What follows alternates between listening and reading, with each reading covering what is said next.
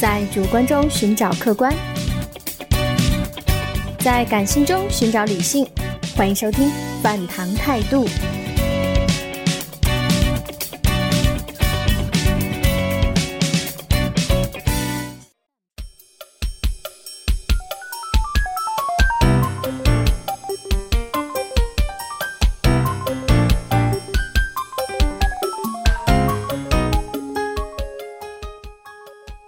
欢迎收听新一期的反堂态度，我是山白。这一期呢，我想跟大家聊一聊 Switch 家族的未来发展。我认为呢，在谈 Switch 家族的未来发展之前呢，需要首先明确一个问题，就是这个产品线的发展呢，它其实是有一纵一横的。所谓纵向发展呢，就是更新换代，就是新产品它对于旧产品是一种替代作用啊，是一种替代作用。而横向呢，是产品线的扩充，就好像 Switch Lite，Switch Lite 不是用来替换原版的，它是跟这个原版的 Switch 呢形成一种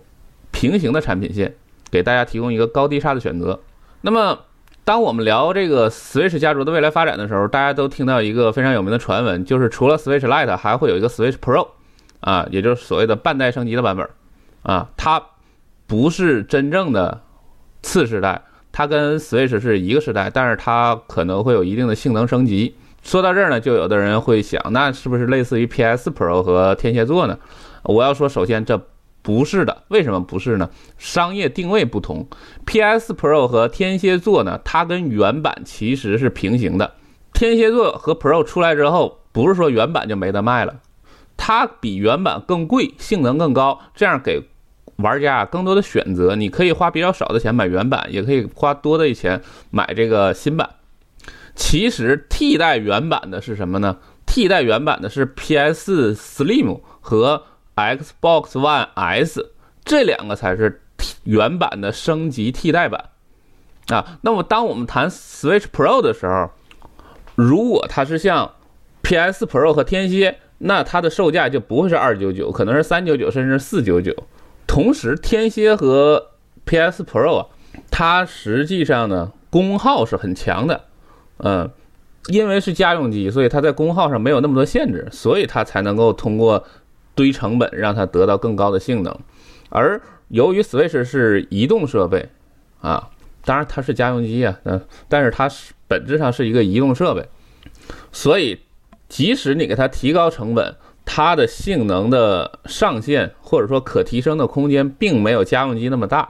所以我觉得并不会真的出现像 PS Pro 和天蝎座这样的升级版本啊，而是类似于新 3DS 和 GBC 的这种升级版本。因为从任天堂自己的历史上，这两次半代升级我觉得是非常经典的啊，一次就是 GBC，它从 GB 升级成 GBC，这是一个半代升级；另一次呢就是旧 3DS 升级到新 3DS。首先呢，这种半代升级它的价格不会变太多啊，可能略有增长，但不会说增长特别多，不会说提高到三九九，可能会尽量还是保持在二九九。然后就是这个性能并不会提升太多，有的人期待着这个 Switch 啊升级升级到这个 PS 的技能水平，我觉得这是不可能的啊，当然。还有一种说法是，Switch 可能会提升百分之二十到百分之五十的技能，我觉得这也是不可能的。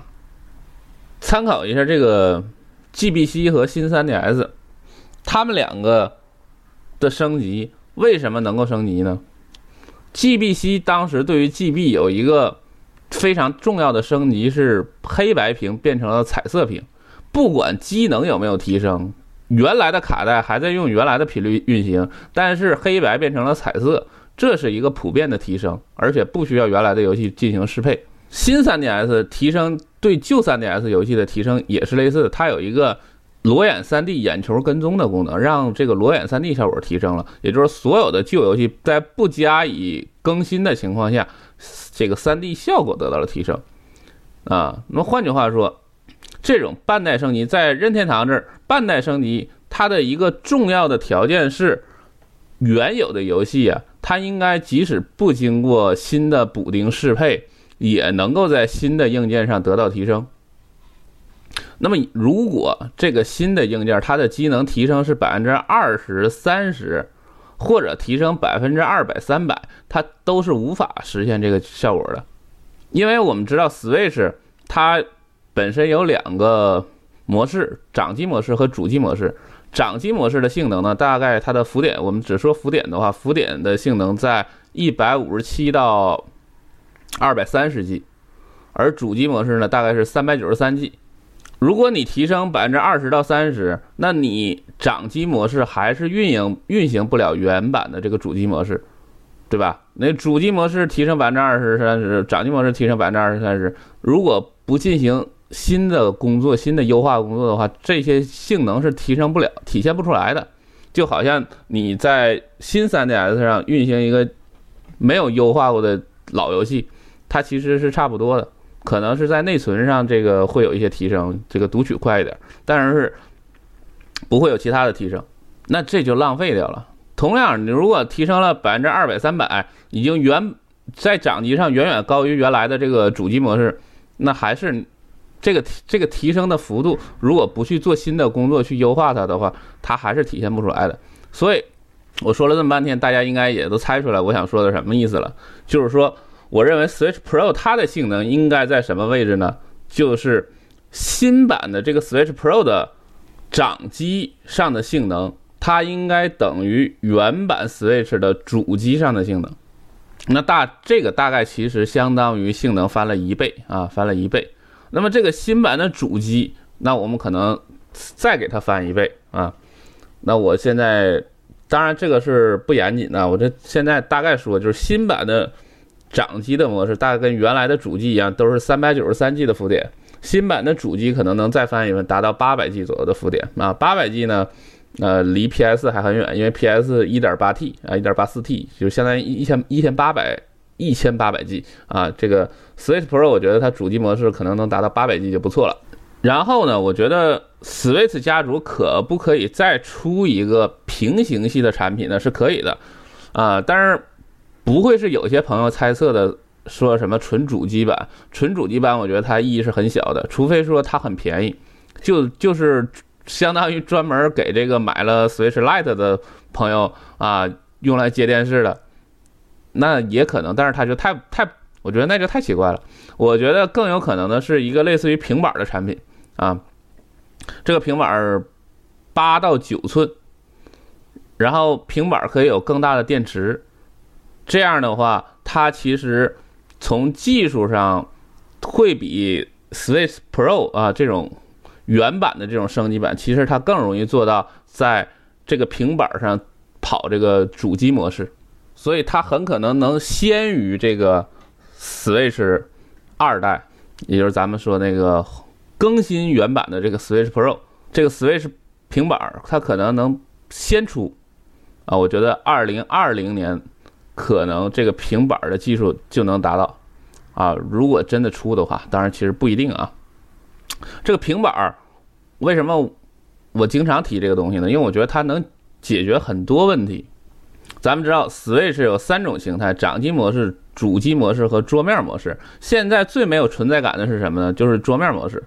因为 Switch 现在这个屏幕啊，其实。它说大不大，说小不小。它它作为掌机有点大，可是它放在桌上玩呢太小了。咱们知道桌面模式有一个作用，就是给你在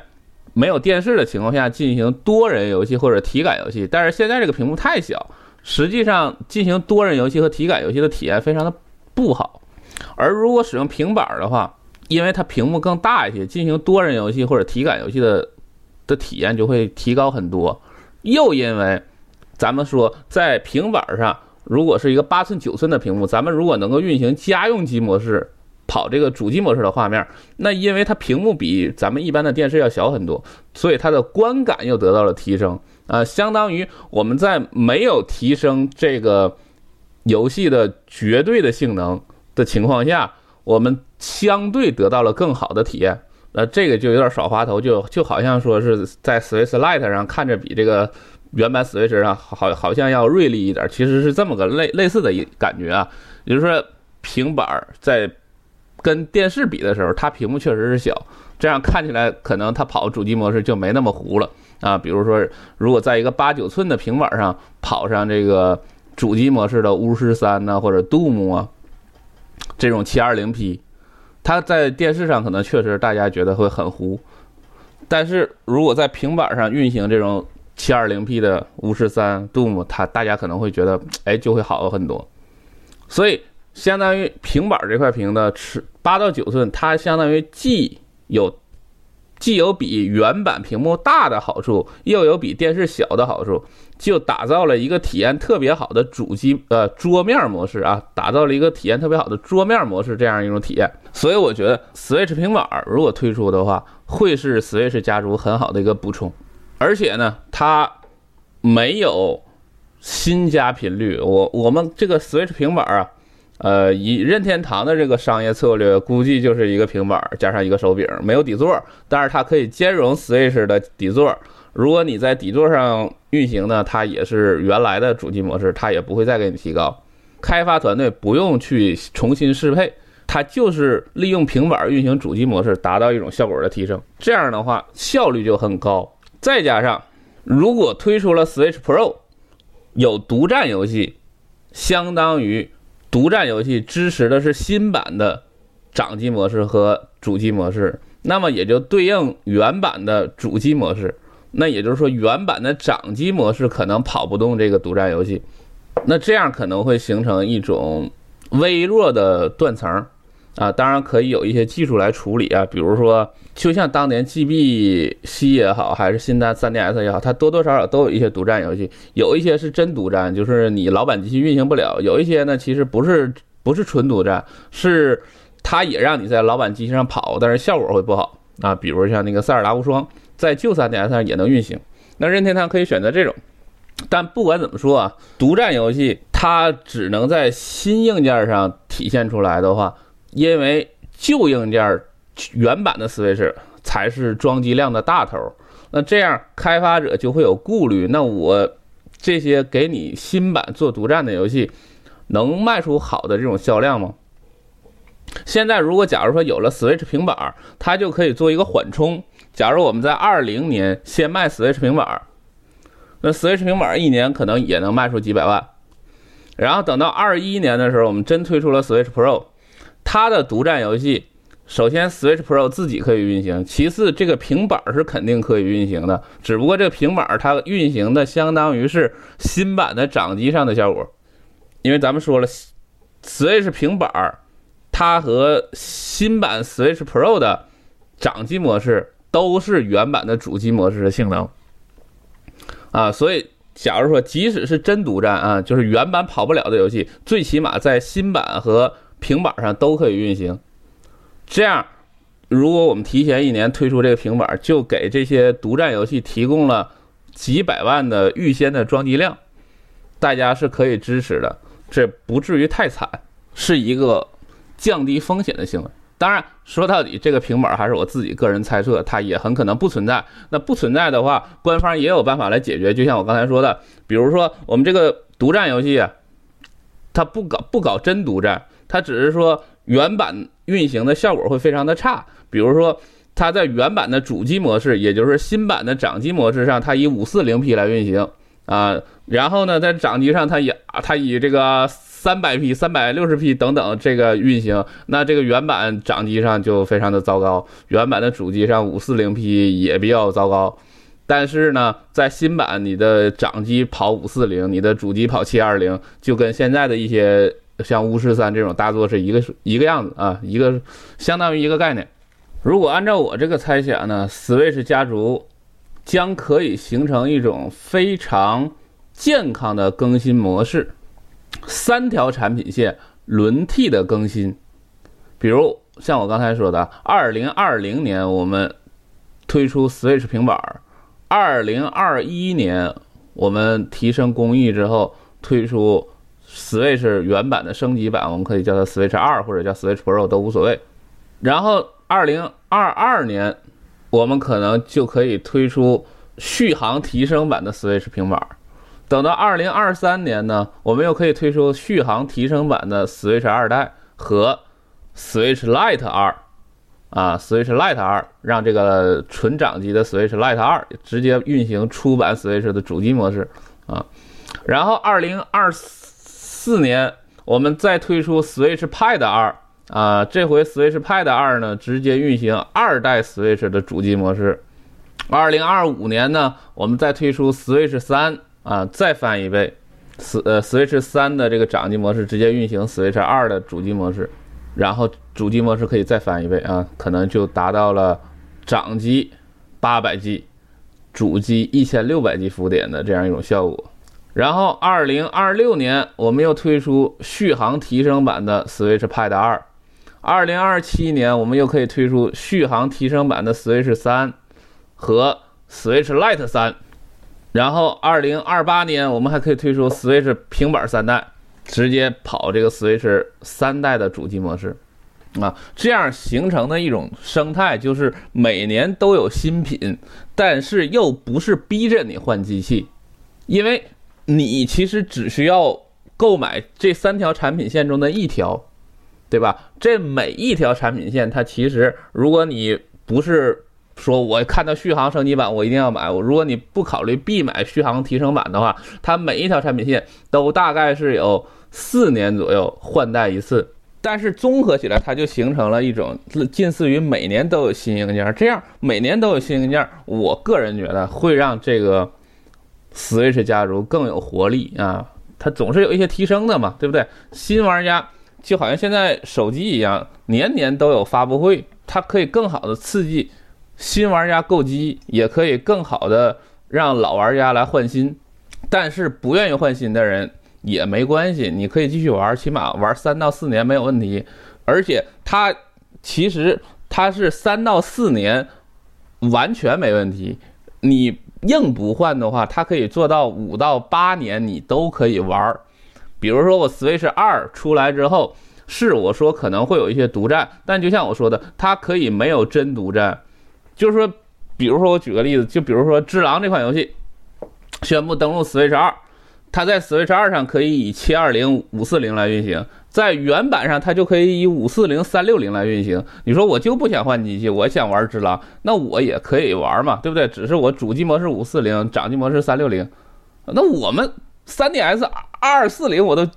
玩下来了，难道我三六零我玩不了吗？是不是？我真想玩可以玩啊，真想玩是可以玩的，它的体验是一样的。所以我就一个 Switch 初代，我坚持八年也可以啊，我我也可以坚持八年。但是你要有更想要更好的体验，你又可以换。咱们就是做到想换就换，想不换就不换啊。想换给你换的可选的选项，想不换呢？你的原原来的硬件又可以继续支持，这样这个家族的生态就会非常的健康。同时呢，比如说我有的人说我又想换，我又舍不得，其实你也不用把心这个弄得太着急。这个所有的新硬件啊，咱们明白，所有的新硬件，他真想跟原版拉开这种差距呢，他想有什么所谓的独占游戏，他都要经过一定时间的积累。他不可能刚开始说，我这发售第一年我就把独占游戏弄了很多，不会那样。一开始装机量也低，第三方也支持度肯定不够。等到第三方支持度上来了，独占游戏多了，其实离下一次换代也不太远了。所以其实每个时代都是这样子的，对不对？就包括你现在还有很多朋友还想买 PS 四呢？为什么呀？因为 PS 四未来还有好几个顶级的大作，像《最终幻想七》呀，啊，《二零七七》呀。最后生还者二啊，包括对马对马岛之鬼，还包括马上要发售的死亡搁浅，对不对？你即使是这个时候，马上明年就要出 PS 五了，你现在买 PS 四还是很赶劲儿啊，对不对？因为因为越往后去，就有越成熟的作品，越越成熟的游戏阵容。但是越前买呢，啊，你又会觉得我这后边也能玩吗？对不对？这就应了我们那句话，叫早买早享受，晚买享折扣，对不对？早买晚买只是一种个人选择，其实这个东西没有那么绝对的亏与不亏。说到底，游戏是娱乐消费，不是理财啊！不要老想着我通过玩游戏让我的钱保值，那是嗯，还是算了啊。啊，今天的主要问题已经聊完了，接下来呢，我聊一聊关于原神和大圣。这两个问题呢，我正好之前都是有一些态度的，而且还被不少人喷我，啊，正好杨大侦探聊到了，我也聊一聊，啊，这个先说说原神，那原神这事儿出来之后呢，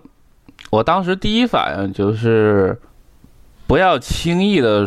下抄袭这个判断，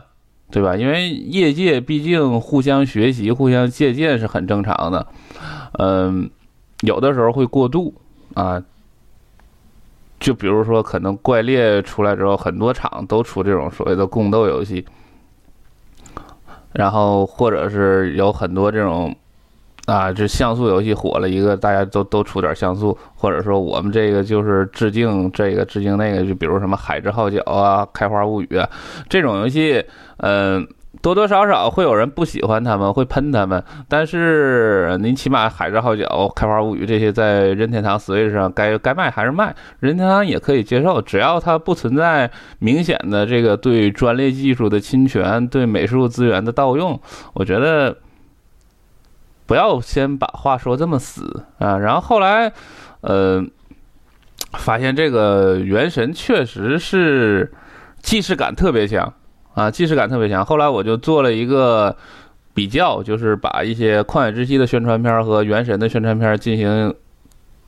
环节的对比。啊，然后我下了一个比较中性的评断，我就是说，啊，喜闻国内厂商这个什么认真学习任天堂先进游戏，是不是啊？但是我希望你们呢多学其精髓，少学其皮毛。我觉得这比较符合我的一直的这种原则吧。我就是希望能够，呃，尽量中性的或者说比较温和的表达自己的意见，然后。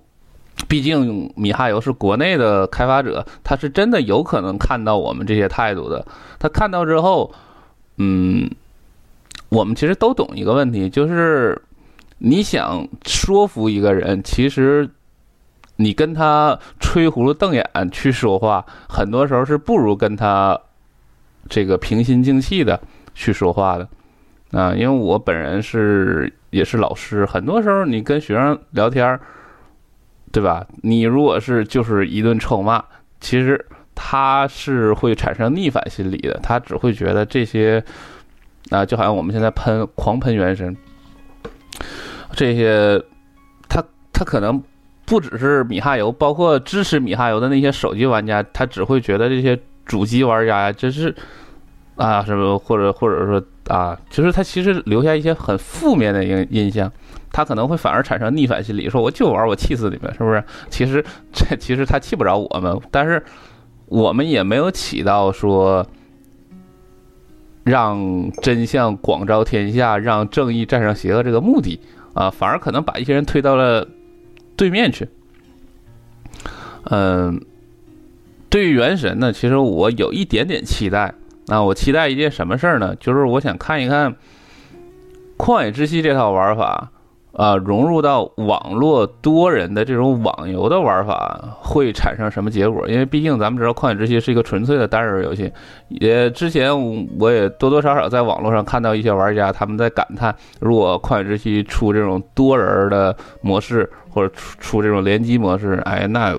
估计会很好玩。我我也想看一看这个米哈游的《原神》会不会在这方面有一些探索。啊，第二就是大圣，大圣这游戏我真的玩了。而且通关了，啊，我的评价呢，就是它作为一个作为一款漫改游戏，首先咱们应该对它有一个定位。有的呃，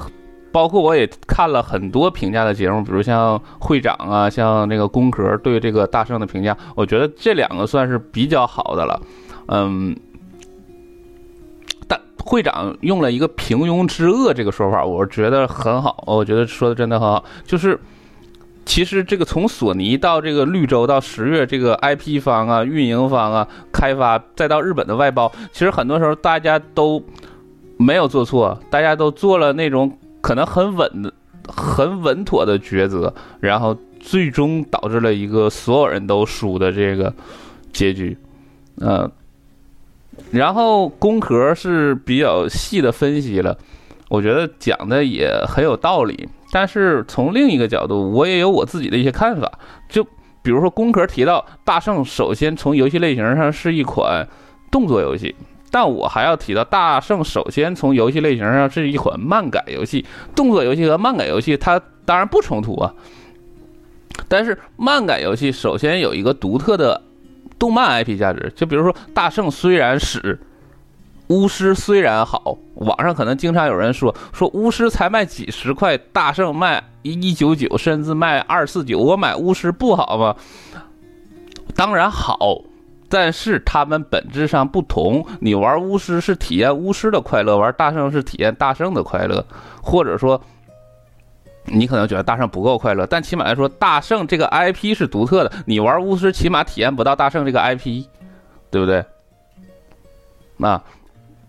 我说说回来啊，这大师呃，其实游戏界有很多漫改游戏，漫改游戏普遍口碑不好，但是漫改游戏其实是有它自己的市场的。索尼中国他们当初有一个三三条路一起走，第一条路是引进国外大作，第二条路是中国之星扶持中国本地团队，第三条路呢其实就是推这个漫改游戏。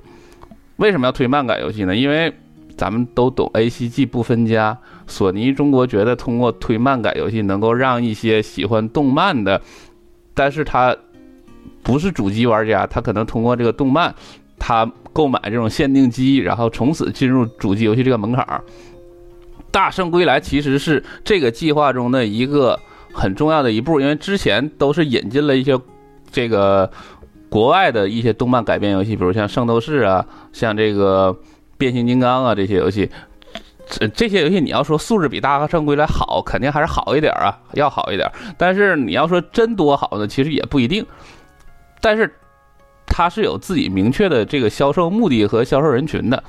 当然，我们说最后起没起到很好的效果，那可能确实是没起到很好的效果。这个也涉及到一个问题，就是，嗯，中国的主机用户必然毕竟还是有点太圈子太小，出不了圈儿。这些游戏它本来的目的就是卖给圈外人，那圈外人呢，他不舍得买机器，或者说他不关注这个主机界，然后圈内人呢，这个东西其实不是主要针对他们。其实五人书他表达过一个概念，就是。叫什么？他开玩笑说“天天五人”嘛，说也希望大家每天你去安利五个你身边的朋友去买主机。就是索尼中国，它其实是希望圈内这些核心玩家，你们自己不用买这种游戏，但是你把这些游戏呢推荐给喜欢这些 IP 的轻度用户。你身边毕竟有同学、朋友、亲戚、同事这些，他们里边会有喜欢变形金刚、喜欢圣斗士、喜欢大圣的，他们对游戏。是很轻度的，你可以把这些游戏推荐给他们，然后他们如果经济条件允许什么，他们或许就买了，就从此入坑了。呃，但是想法是很好的，这所谓理想很丰满，现实很骨感。真正操作的时候，这个事儿往往是会碰壁的，因为在核心玩家这儿自己就过不去了，说这什么垃圾，我还给你安利。但其实我们。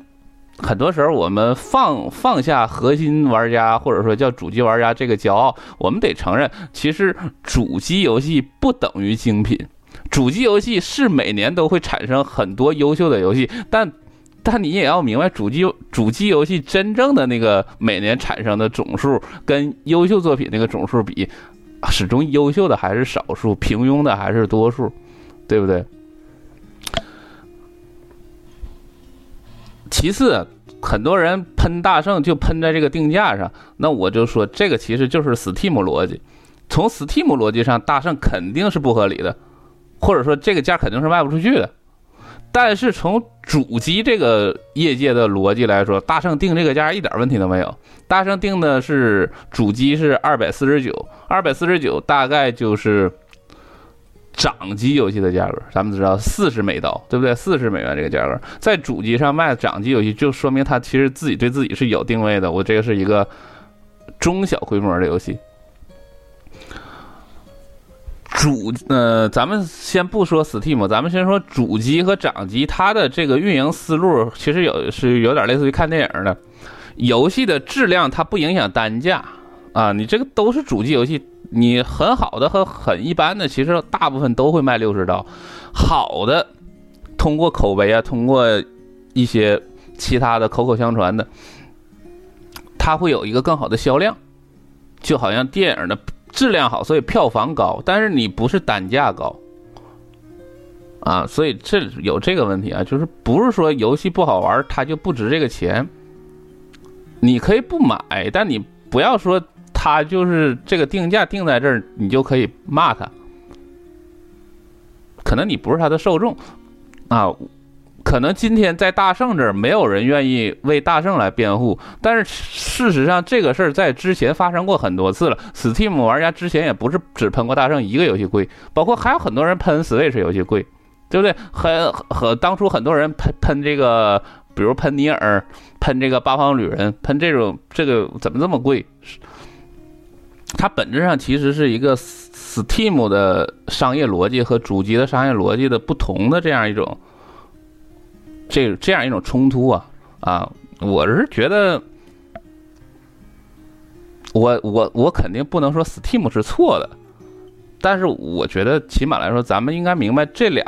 这两个逻辑，它不能单纯的说谁对谁错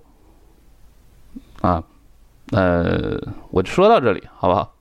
那咱们就下次再见，感谢大家的收听，也希望大家多多支持饭堂的节目。饭堂电台六岁了，我们专注于高品质游戏，力图展现游戏的魅力，传递轻松的生活态度。